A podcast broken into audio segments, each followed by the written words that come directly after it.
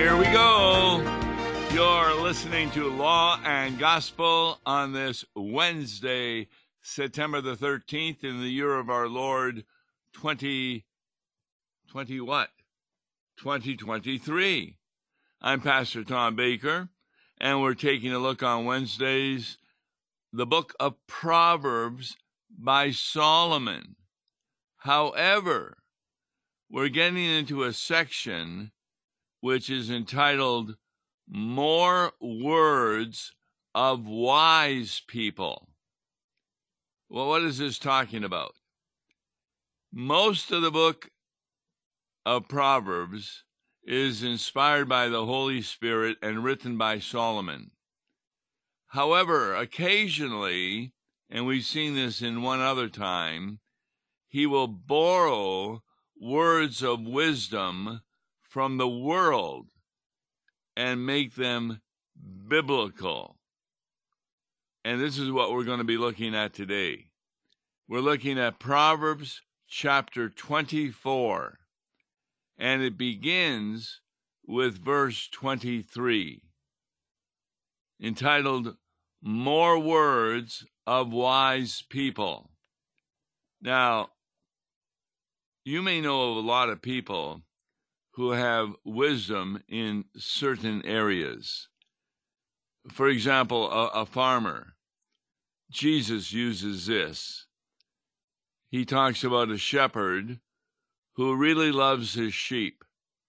And when one of them gets lost, what does he do? He goes out and finds the sheep, puts it on his shoulders, and carries it home. See, that's a wise shepherd. And Jesus uses that as an example of how we are brought into the kingdom of heaven. We are lost sheep. Because of original sin, we sin a lot. And yet God comes, picks us up, puts our sins on the cross, pays for them, and brings us home. So there, there's an example of a wise farmer or shepherd who takes care of his sheep, his cattle, his crops, and can be used in comparison to the kingdom of heaven. So, what Solomon is doing there, he begins verse 23 These also are sayings of the wise. So, the way you understand this is these are sayings that Solomon has heard from other people, but he adopts them and helps us to understand that these are also sayings from God Himself. The first three verses 23, 24, 25 really are talking about those in judgment of others. We, we talked about this last week that a fool may go to the gate of the city, but he's not listened to because a fool is an unbeliever and he does not have wisdom.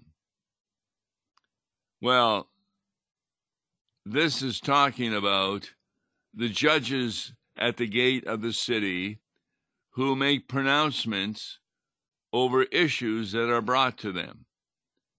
And the end of verse 23 says, partiality in judging is not good. Now, what does that mean? Well, when these judges are making decisions, they shouldn't do it on the basis of partiality. For example, well, this is a cousin of mine who broke the law, so I'm not going to really make him pay for it because he's a friend of mine. Now, we may see this in all kinds of situations. If you are to administer justice, you cannot show partiality. You cannot give some people a understanding that well what you're doing is okay. In fact that's brought up in verse 24 whoever says to the wicked you are in the right will be cursed by peoples abhorred by nations now, here's where you need a, a pastor who has some understanding of the original language. The word for curse here is the strongest word for cursing used in the entire Bible. There are other words that in the Hebrew and the Greek mean curse, but this is a real curse by God Himself. And he's saying, You're a judge. You're maybe being asked for advice from somebody, and you say about the wicked, they are in the right. Well, God curses you for saying that, and before long, the people will understand that you are partial to the wicked and therefore you will be cursed by peoples and abhorred or denounced by nations. That, that's what happened, of course, with King Saul, because he made judgments in time that were contrary to the Word of God, contrary to God Himself. Remember, he tried to kill David because he was jealous that after David killed Goliath and then dispersed the Philistines, the women began to sing a hymn. Saul has killed his thousand, but David has killed his ten thousands. And of course, that made Saul angry at David, jealous of David, because he was giving more credit than Saul was in fighting the battle. Verse 26 And those who rebuke the wicked will have delight, and a good blessing will come upon them. Once more, we're talking about people who are giving advice, who may be judging, and when somebody comes to you and says, Is it wrong? And then they talk about some activity that is contrary to the Word of God, and you do not become like John the Baptizer and rebuke the wicked, well, then you will be cursed by God Himself. But those who properly rebuke the wicked will have delight. That, that means in a church, for example, uh, a pastor may hesitate to rebuke the wicked because maybe he's related to them or they're good givers or whatever. But in refusing to rebuke the wicked, their wickedness increases. But if he rebukes them and they repent of what they are doing, then that is a delight to the pastor. It is pleasant to the pastor. And the second part of verse 25 says, And a good blessing will come upon those who rebuke the wicked. Now, that's very obvious when we're talking about parents of young children. Remember, children are born with original sin. We've said this a number of times. Therefore, they need to be trained in the understanding of God and His wisdom. That sometimes may mean a punishment, like they're not allowed to watch their favorite TV programs or be on the basketball team at church or whatever. but parents need to discipline their children so that they become disciples of Jesus. So, therefore, a parent who rebukes his disobedient child will have delight in the house as the child learns not to be disobedient, and a good blessing will come upon the house. 26. Whoever gives an honest answer kisses the lips. Now, what does that mean? Well, Solomon has recognized that in a court situation, people will be witnesses. And if they give honest answers, that is really kissing the lips, which refers in James chapter 2 as the most intimate expression of love. Now, you see this in movies all the time. Man and woman go out on a date, and maybe at the end of the date, the woman is going alone into her house, but before she leaves, what does the man do? Does he kiss her hand? Does he kiss her feet? No. He kisses her lips. And, and that is the most intimate expression of love in many cultures. And that's when a man gives an honest answer in a situation. And that honest answer may come about where somebody is asking advice and an honest answer is given. 27. Again, Solomon is using wisdom he hears from other people in the world. And here's what he says Prepare your work outside, get everything ready for yourself in the field, and after that, build your house. Now, what's he talking about? He's saying, You want to build a house? Well, first of all, make sure that you've got everything ready for yourself in the field.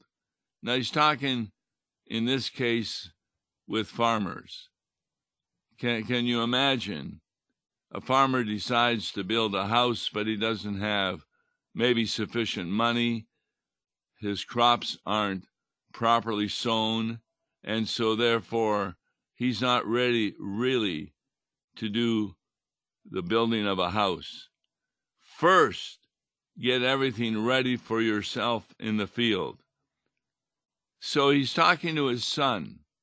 Son, you, you may want to have certain possessions or a nice house, but your task, first of all, is to get ready for yourself in the field. After that, build your house. God did that with David. David, of course, had become victorious over the people of Canaan who were sacrificing their children to their gods and worshiping false gods. And David wanted to build a house for the Lord.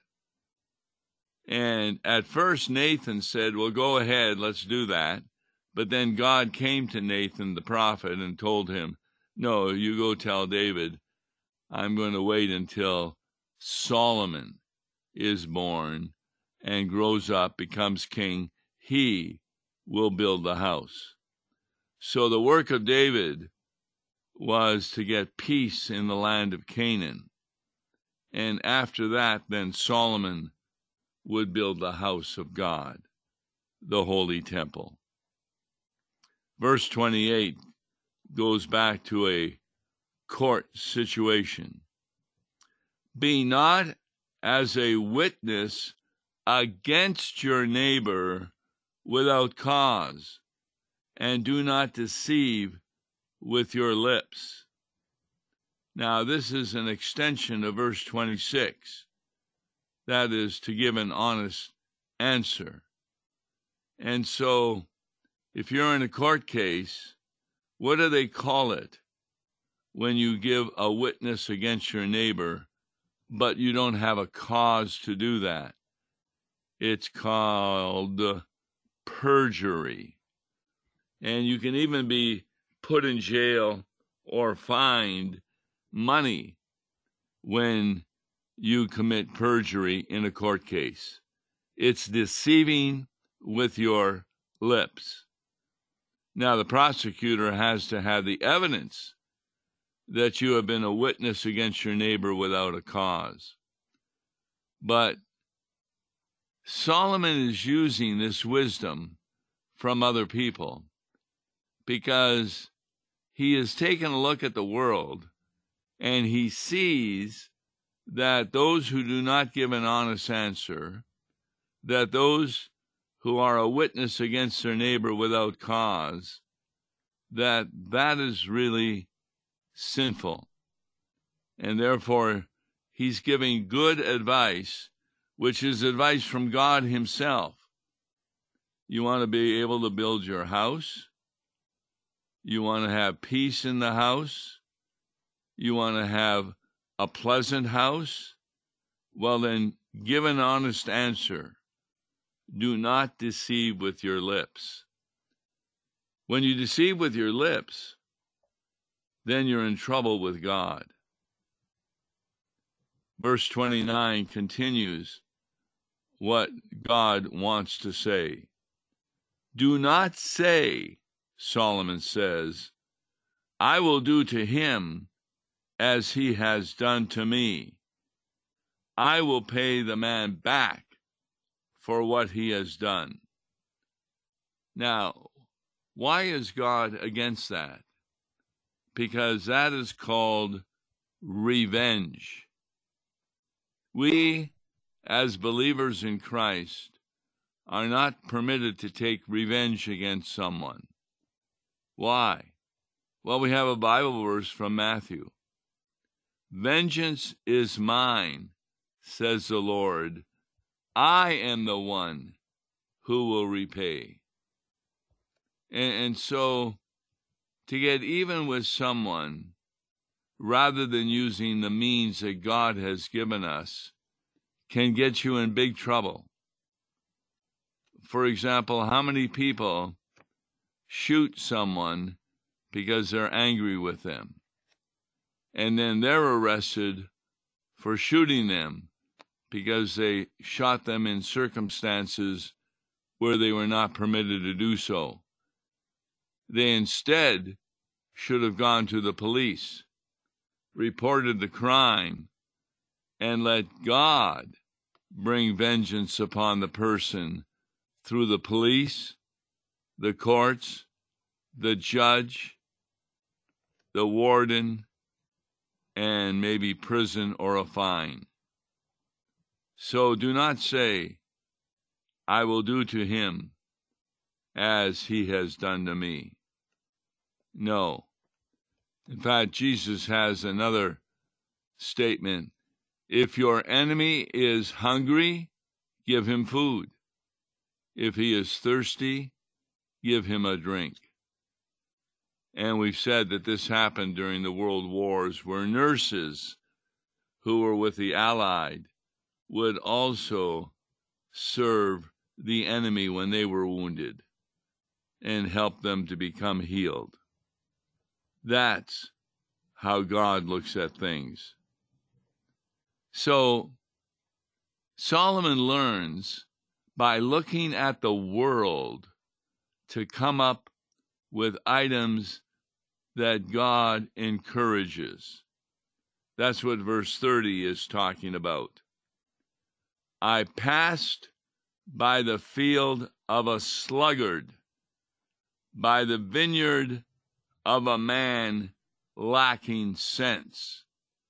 Now, here again, what Solomon is doing is he's using events in life to make a point about how God thinks.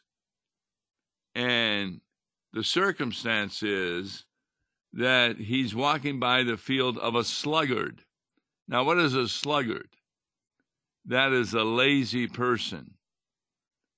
So, in a sense, Paul is still talking to his son, just like God the Father is talking to us. Are you lazy? Do you not have sense? Now, this would be talking in the religious field about an unbeliever. They do not have sense.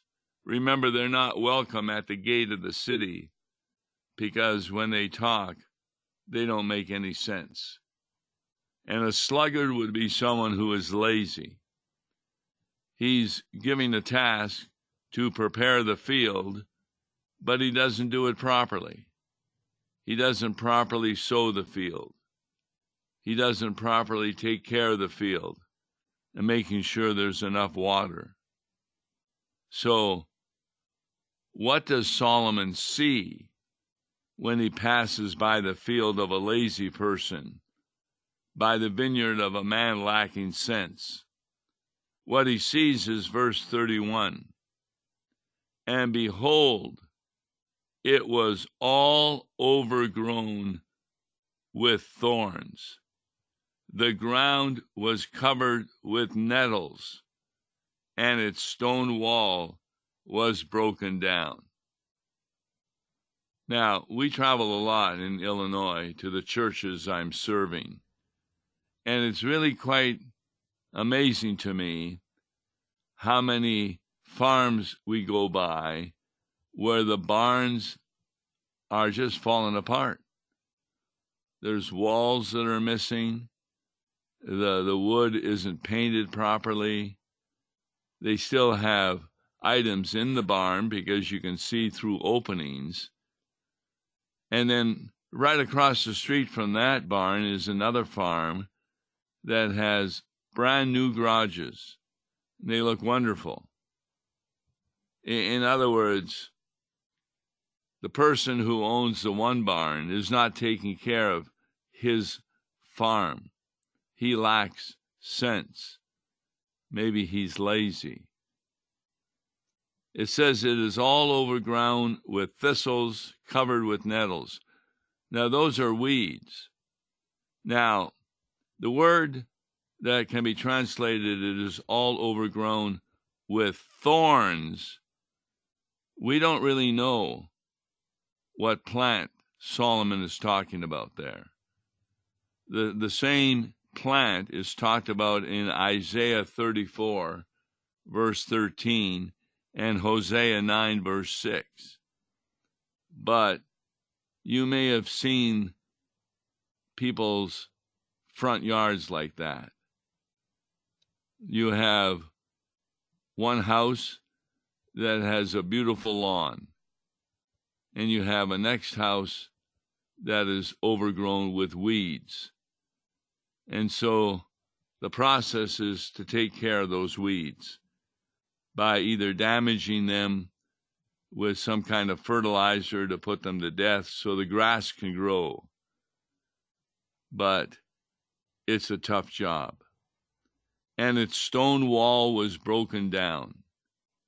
That's because the stone walls differentiated who owned what field. And if the stone wall was broken down, then other people could be coming into your field and growing things that should have been yours, but they take it. Then Solomon uses the personal pronoun I in the next verse.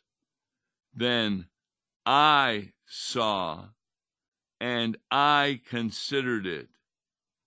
I looked and I received instruction.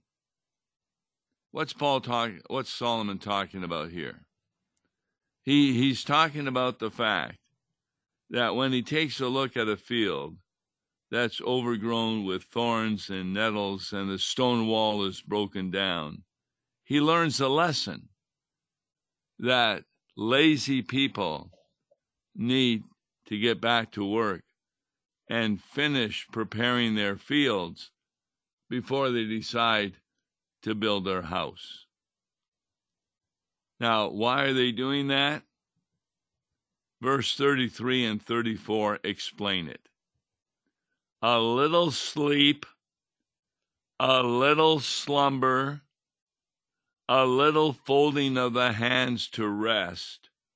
Now, Solomon's talking about, yes, there's a farmer who says, well, I know I'm supposed to go out at six in the morning and make sure the cattle are okay and sow the seed, but I want a little more sleep.